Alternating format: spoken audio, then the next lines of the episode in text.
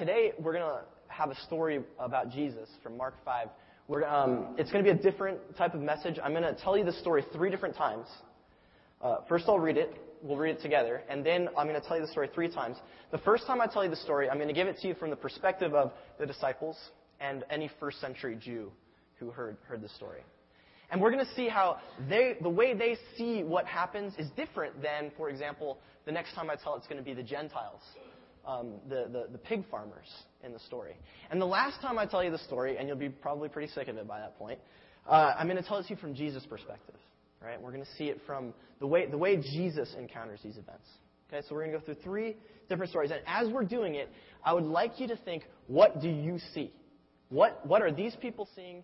What do I see? What do we as a community see? So let's, uh, let's, read, let's read the text together. They came to the other side of the sea, to the country of the Gerasenes. And when Jesus had stepped out of the boat, immediately there met him out of the tombs a man with an unclean spirit. He lived among the tombs, and no one could bind him anymore, not even with a chain for he had often been bound with shackles and chains, but he wrenched the chains apart and he broke the shackles in pieces. No one had the strength to subdue him. Night and day among the tombs and on the mountains, he was always crying out and cutting himself with stones. And when he saw Jesus from afar, he ran and fell down before him. And crying out with a loud voice, he said, What have you to do with me, Jesus, Son of the Most High God? I adjure you, by God, do not torment me. For Jesus was saying to him, Come out of the man, you unclean spirit. And Jesus asked him, What is your name? He replied, My name is Legion, for we are many. And he begged him earnestly not to send them out of the country. Now a great herd of pigs was feeding there on the hillside, and they begged him, saying, Send us to the pigs. Let us enter them. So Jesus gave them permission.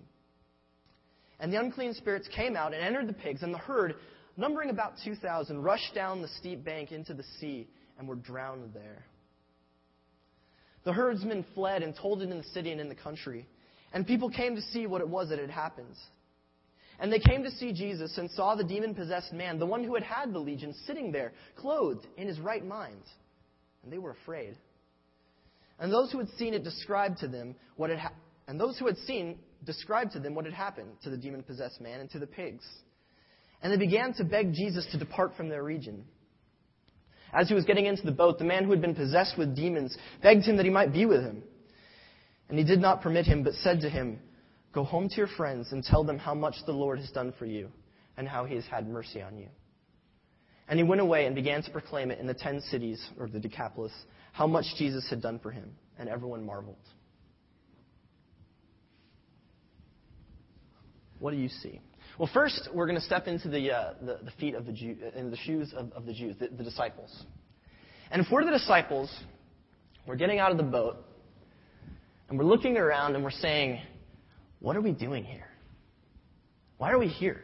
Uh, the land of the Gerasenes is, is, and the Decapolis is a Gentile region. Only Gentiles all around. This is the other side of the, uh, the Sea of Galilee. A couple weeks ago, Doug gave us a message about Jesus uh, uh calming the, the storm. And the disciples are, are, are wondering, why, Jesus, are we here? And, and then, and then they're, they're thinking, the, the mission of the Messiah, if that's who you are, maybe. The mission of the Messiah should be the Jews. Why, why, are, we, why are we wasting time out here, Jesus? And, and, then, and then Jesus leads them along the path, and they end up in, in a cemetery. And we should kind of feel like this is like a dark and stormy night, kind of a horror story, kind of. It, if you're, if you're a first century Jew, being around uh, dead bodies makes you very uncomfortable, very nervous. You, it's unclean, and you need to be purified. Maybe it's sort of the feeling that um, I get when uh, my father he got this new um, huge TV, uh, HD TV. He's been wanting it for years, and, and uh, he he got it, and we have these HD channels, and on some of the channels there's these nature shows where they have pictures of like you know, the cheetah's running across the forest and he like gets the antelope or whatever and then he starts devouring it and all of his friends come there. It's like, ah. You guys, you guys seen it? Or the ones where the maggots eat like the, the corpse of the dog. Ugh.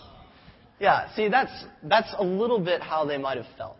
Um, how, we, how we'd feel if we were the, the, the Jews there. And, and so they're in this place where nothing could possibly get any, any, any more uncomfortable, and then it does. Because this, they hear this crazy cry, this, ah! Right? This is a little bit like a zombie story, right? Ah! And uh, this guy comes in, and, and they're looking at him. He's, he's, got, he's got cuts. He's, he's a Gentile. He's got cuts and bruises. He's naked. He's unclothed. As they're looking at him, they realize he's possessed by a demon. Nothing could be, if you're a first century Jew, you're the disciple, the only question you have in your mind is like, what? Why are we here? Can we get back in the boat and go back to the, the, the work? Okay? Jesus, remember, we have, you know, stuff we're doing. And then they're like, eh, they're feeling a little bit nauseous, right? They're looking at the maggots. Ugh. They're like, what are we doing here? And then Jesus goes out and he starts to do what he does, exorcise a demon, right? And, he, and, he's, and he's holding the guy and he's, and, he's, and, he's, and he's speaking to the demon, and the disciples are like, eh, we know how this goes. Hurry up. And then the demon says, My name is Legion. And it starts to make sense. Now we see why Jesus brought us here. Because if you're a first century Jew and you hear the word legion, what comes into your mind are the Roman legions, the clump of their boots as they walk down the streets, the way they oppress your people, the way they demand tribute and worship of their emperor instead of the one true God. The legions are the symbol to you of oppression and injustice. And when they hear that, now, they, now they're getting it, right? This is a symbolic act. Jesus, right now, is going to give us a preview of what he's going to do later on. First, he's going to tear the legion out of this man, and then he's going to tear the legion right out of the heart of Israel and send it away. And so the, the demon says, Please, Jesus, don't send us out of this country. And the disciples say, Yes, Jesus, send him out of the country. And then Jesus says, No, uh, fine, go to the pigs. And no, no, Jesus, stop, stop, not the pigs, out of the country. Send the legions out. Little hope for the disciples because then the, the pigs go crazy, right? And they run off into the sea. Um, the disciples probably had a, a pretty good, um, they probably knew Scripture pretty well. So they might have thought of uh, Joel 2, um, 17. I wrote it down here. It says, uh, I will remove the northerner far from you and drive him into a parched and desolate land. His vanguard into the eastern sea and his rear guard into the western sea. The stench and foul smell of him will rise, for he has done great things. The disciples are thinking, oh, maybe, maybe, maybe this, okay, not out of the country, better, into the ocean, right? Jesus is going to lead the revolution. Viva la revolution. Viva la revolution.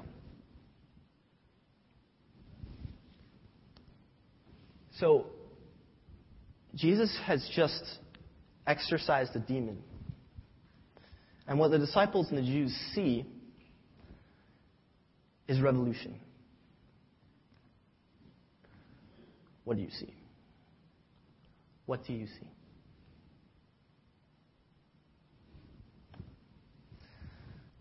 Again, from the perspective of the Gentiles. It's a good day out on the farm, uh, out in the, the tombs. It's nice. Things are, things are good. Bunch of pig farmers hanging out together, maybe playing cards right? You know, just pigs are scattered around. Suddenly they you hear off in the distance, like, oh no. Crazy Eddie. Crazy Eddie's back. Oh jeez. Aeschylus, didn't you like tie him down last week? Yeah, yeah, I did. Crazy Eddie. He's always he's nuts. All right. Well, come on, guys. We're gonna have to uh, we're gonna have to try and take him out again. Jeez. So you and your friends are kind of moving over towards the tombs where you see him. Ah, he's cutting himself, whatnot. And then, oh, a bunch of Jews have, are, are walking around. Oh, you can tell by the way they're dressed, and, and they got one of their Jewish leader guys, a rabbi, with them. He's got his his still on. Oh, oh, oh, they're gonna take on crazy. Yes. Anything? Have at it, friend. And uh, the leader guy of the Jews starts starts going up, and he's he's he's ah, and he's talking to, he's talking to, to Crazy Eddie, and Crazy Eddie says, My name is Legion. And, oh, Crazy Eddie is in rare form today. Haven't heard that one before. Oh, wow. Okay.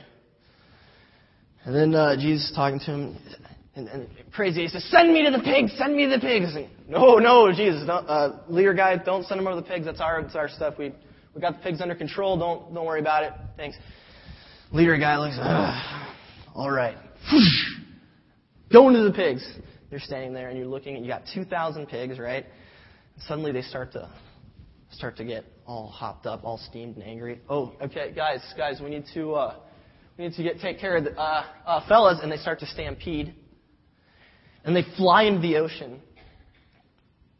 And you're looking at them; they're broken and drowned in the water and on the rocks. And they're afraid. Eddie is passed out on the ground. He's motionless. Pigs are dead. What just happened? What just happened? And so the Gentiles, they, they run to their homes. They run to their homes. That you would never believe this. They run, run back to their wives and their children. You would never believe what we just saw. This, this Jewish guy, he, he cast a demon out of Eddie. He, he, you got you got to see this. You got to see this. So they, they, they run back and and uh, the wives are and the children are with them and it's a, it's a big group now and and they see they see uh, uh, Jesus and and and the Jews there and they see oh there's Eddie now. He's got his clothes on right, smoking his pipe, talking to Jesus about you know the the Patriots and whether or not what their what their chances are at the Super Bowl this year. Just like and, and so they become even more afraid. How did that happen? We we have tackled him and we have chained him a number. That's not how he, that's not how he acts. And then, the wife whispers, where, where are our pigs? Uh, oh, didn't I tell you? So the leader guy takes the demon and he throws him into the pigs, and then the pigs jump into the ocean. Well, how many? All of them.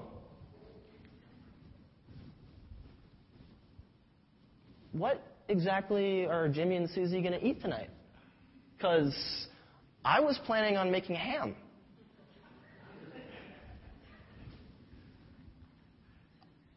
Ooh.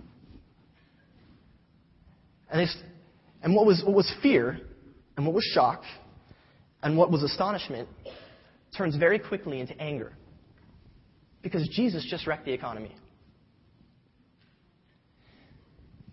Now, this is a very real thing. This is not this is not something that we. I mean, it is a little bit funny. I think there is some humor in the story, and I hope that comes out. But uh, they, it's a very real issue for these people. These are subsist, subsistence farmers. They they live on what they they have, and Jesus has literally just wrecked the the economy of the village.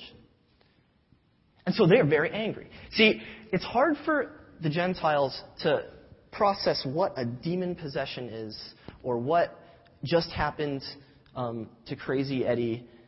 these things, that, that, but you know what they're able to get? They get the bottom line. They get this. So they look at Jesus and they say, Leave. Get out. And as they're, they're, they're, get out of here, you know, be gone, be gone, as they're doing that, sitting off to the side, now dressed, is the demon possessed man totally unnoticed. So, the Gentiles see an exorcism. But what they see, see, is the bottom line the money. What do you see?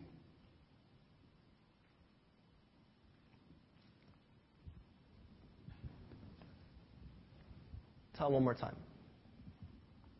Two weeks ago, uh, Doug did a great job talking about uh, Jesus and the uh, calming the, the sea. Jesus is extremely tired. He's exhausted. He has nothing left. He is, his ministry has been, by, by any standard, has been fabulous. He's healing. He's casting out demons. He's teaching. He's so popular that he, he can't even eat or, or, or be alone anywhere. And he's tired. And he's on the boat and he's trying to get some rest, but the, disciples won't let him. So he, he gets out of the boat and he goes to the one place where there's just not going to be anyone who knows his name, namely the land of the Gentiles, specifically a graveyard.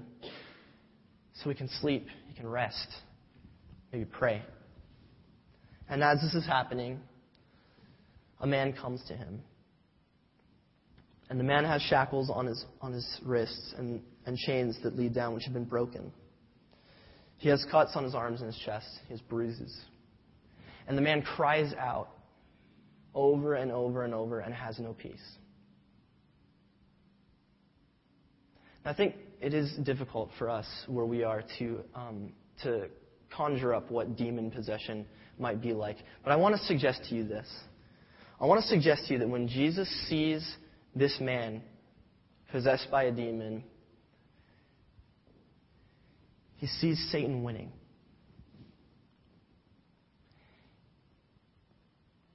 He sees demons rejoicing.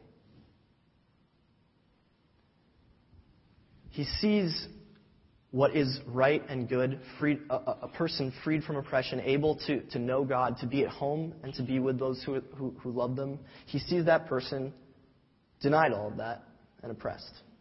He sees evil winning. Now, maybe we don't necessarily uh, typically see demon possession where we are. Maybe we don't have the concepts necessarily for that.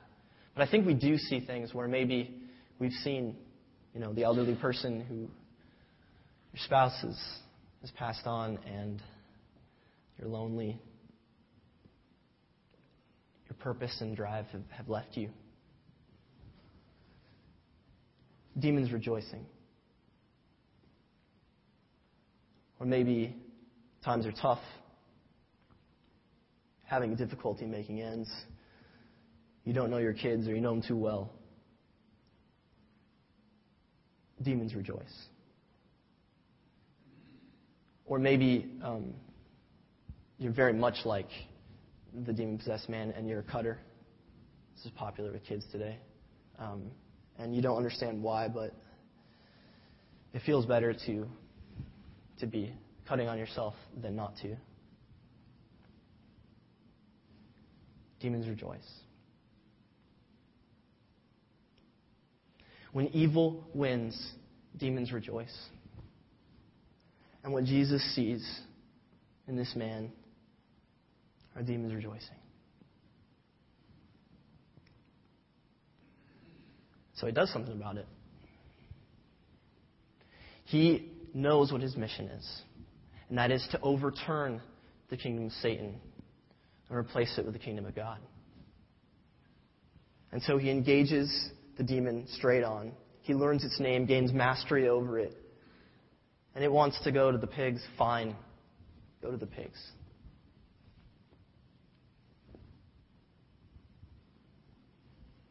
You can go to the pigs and you can destroy them, but you cannot destroy this man anymore. That's fine. You can have the pigs, but this man is healed. He is free.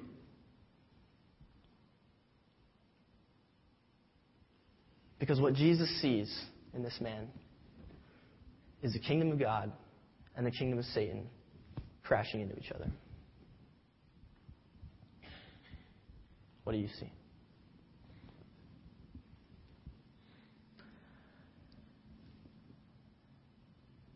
Do you see in the world?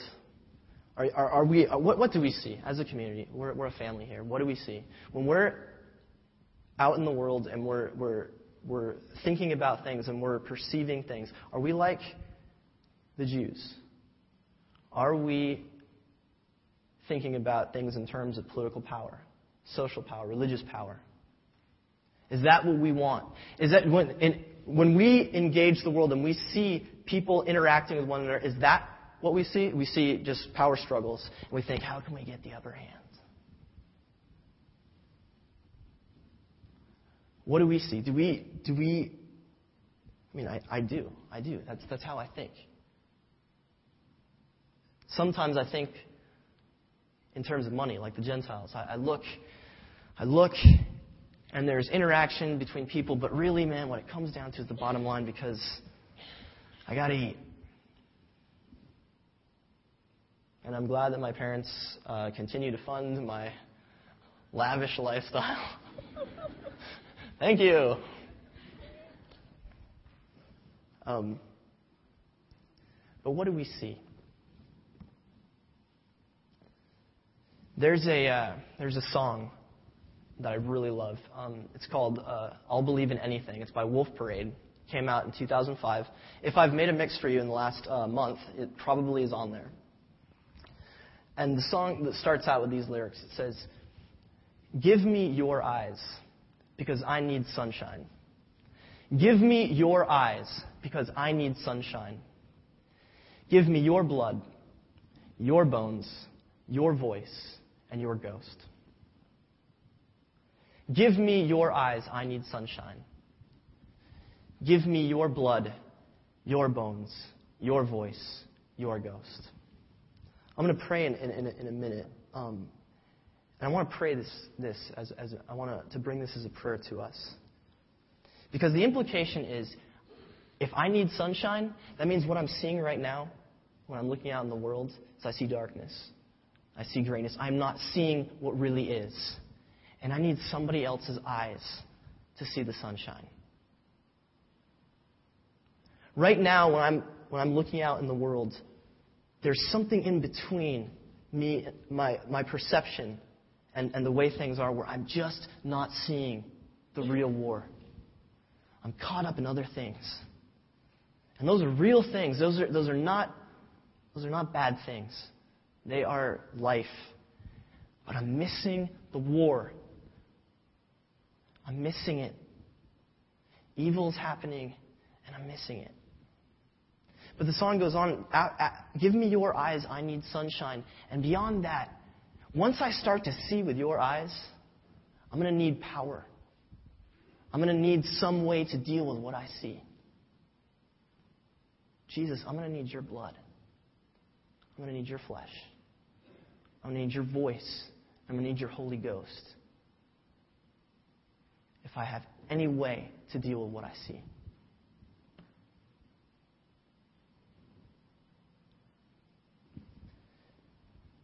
Uh, Rick Warren's wife, um, couple, I think it was uh, two or three years ago, she was uh, reading and praying, and over, over a long period of time, she heard about the AIDS crisis in Africa. And at first, when she heard about it, it was like, oh, that's them, it's over there, whatever. But she, she kept reading the scriptures and she kept praying. And, and, and the faces of the kids kept kept popping into her mind, and they kept assaulting her. They kept. And, and she was finally moved to say something to Rick Warren. She, she was finally moved to say to him, You know, we have all these things. We have this, these cars, and we have the, this amazing, you know, however many people are at Saddleback. And, and yet I can't, get, I can't get away from feeling like we're missing something. And this, this, this crisis in Africa, I think that's the place where God's moving us. I think that is the place we need to. Her eyes changed. Her eyes changed. She took, her eyes came out, and Jesus' eyes came in. And she saw differently. And now, I mean, the, the results are, I mean, pretty impressive. I, I read in Christianity Today that uh, Saddleback has this um, really, uh, it's called the Peace Plan, where they're trying to, they're just basically uh, dumping money and people and missionaries into Africa to, to do something. Because they got new eyes.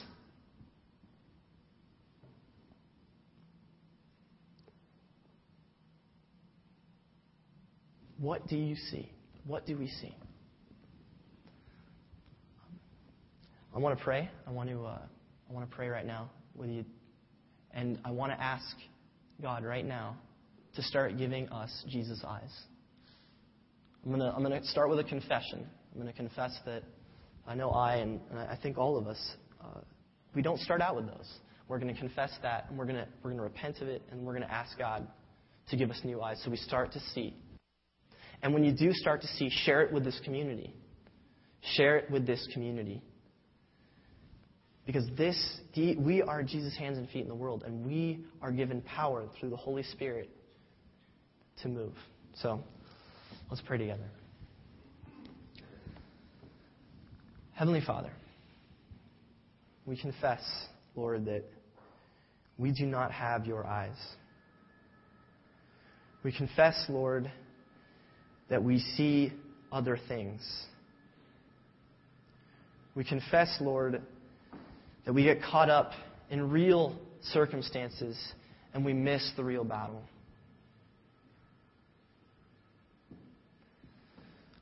Father, we ask you right now to change that. We ask you, Father, to give us new eyes that we see as Jesus sees. We ask you, Father, to enliven in us, in this community, your powerful spirit. That Jesus' blood and Jesus' bones and Jesus' voice and Jesus' ghost move in us to make us powerful. And Father, we confess to you that you are God. We confess to you that the battle has been won once and for all in Jesus at the cross. We confess that to you, Father, and we praise you for it. We praise you knowing that you are pleased to make us new, and you are pleased to send us into the world.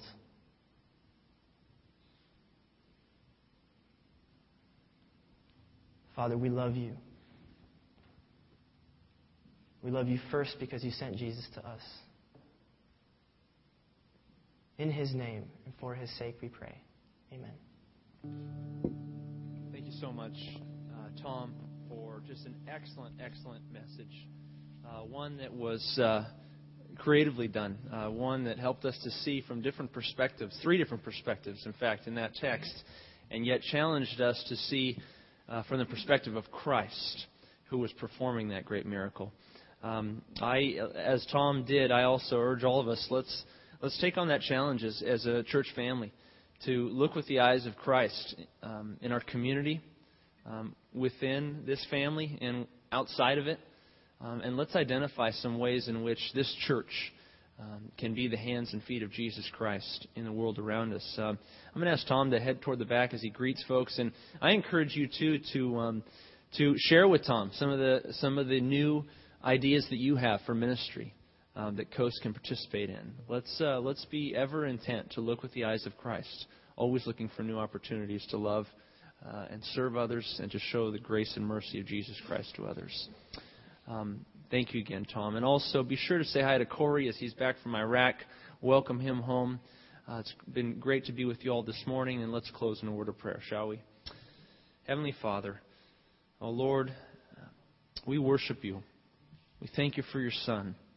We thank you, Lord, that your Spirit, who is within us by faith in Christ, gives us the opportunity to look with the eyes of your Son, Jesus Christ. I pray, Lord, that we would be sensitive to your Spirit in us. That your Spirit would, would work mightily in us so that we would see things, see the world, see our families, see our friends, see our coworkers with the eyes of Jesus Christ. Uh, Father, we thank you for this challenge this morning. I pray that it would impact our very lives, that it would go with us as we consider how to be the hands and feet of your Son, Jesus Christ, our Savior. In His name we pray these things. Amen.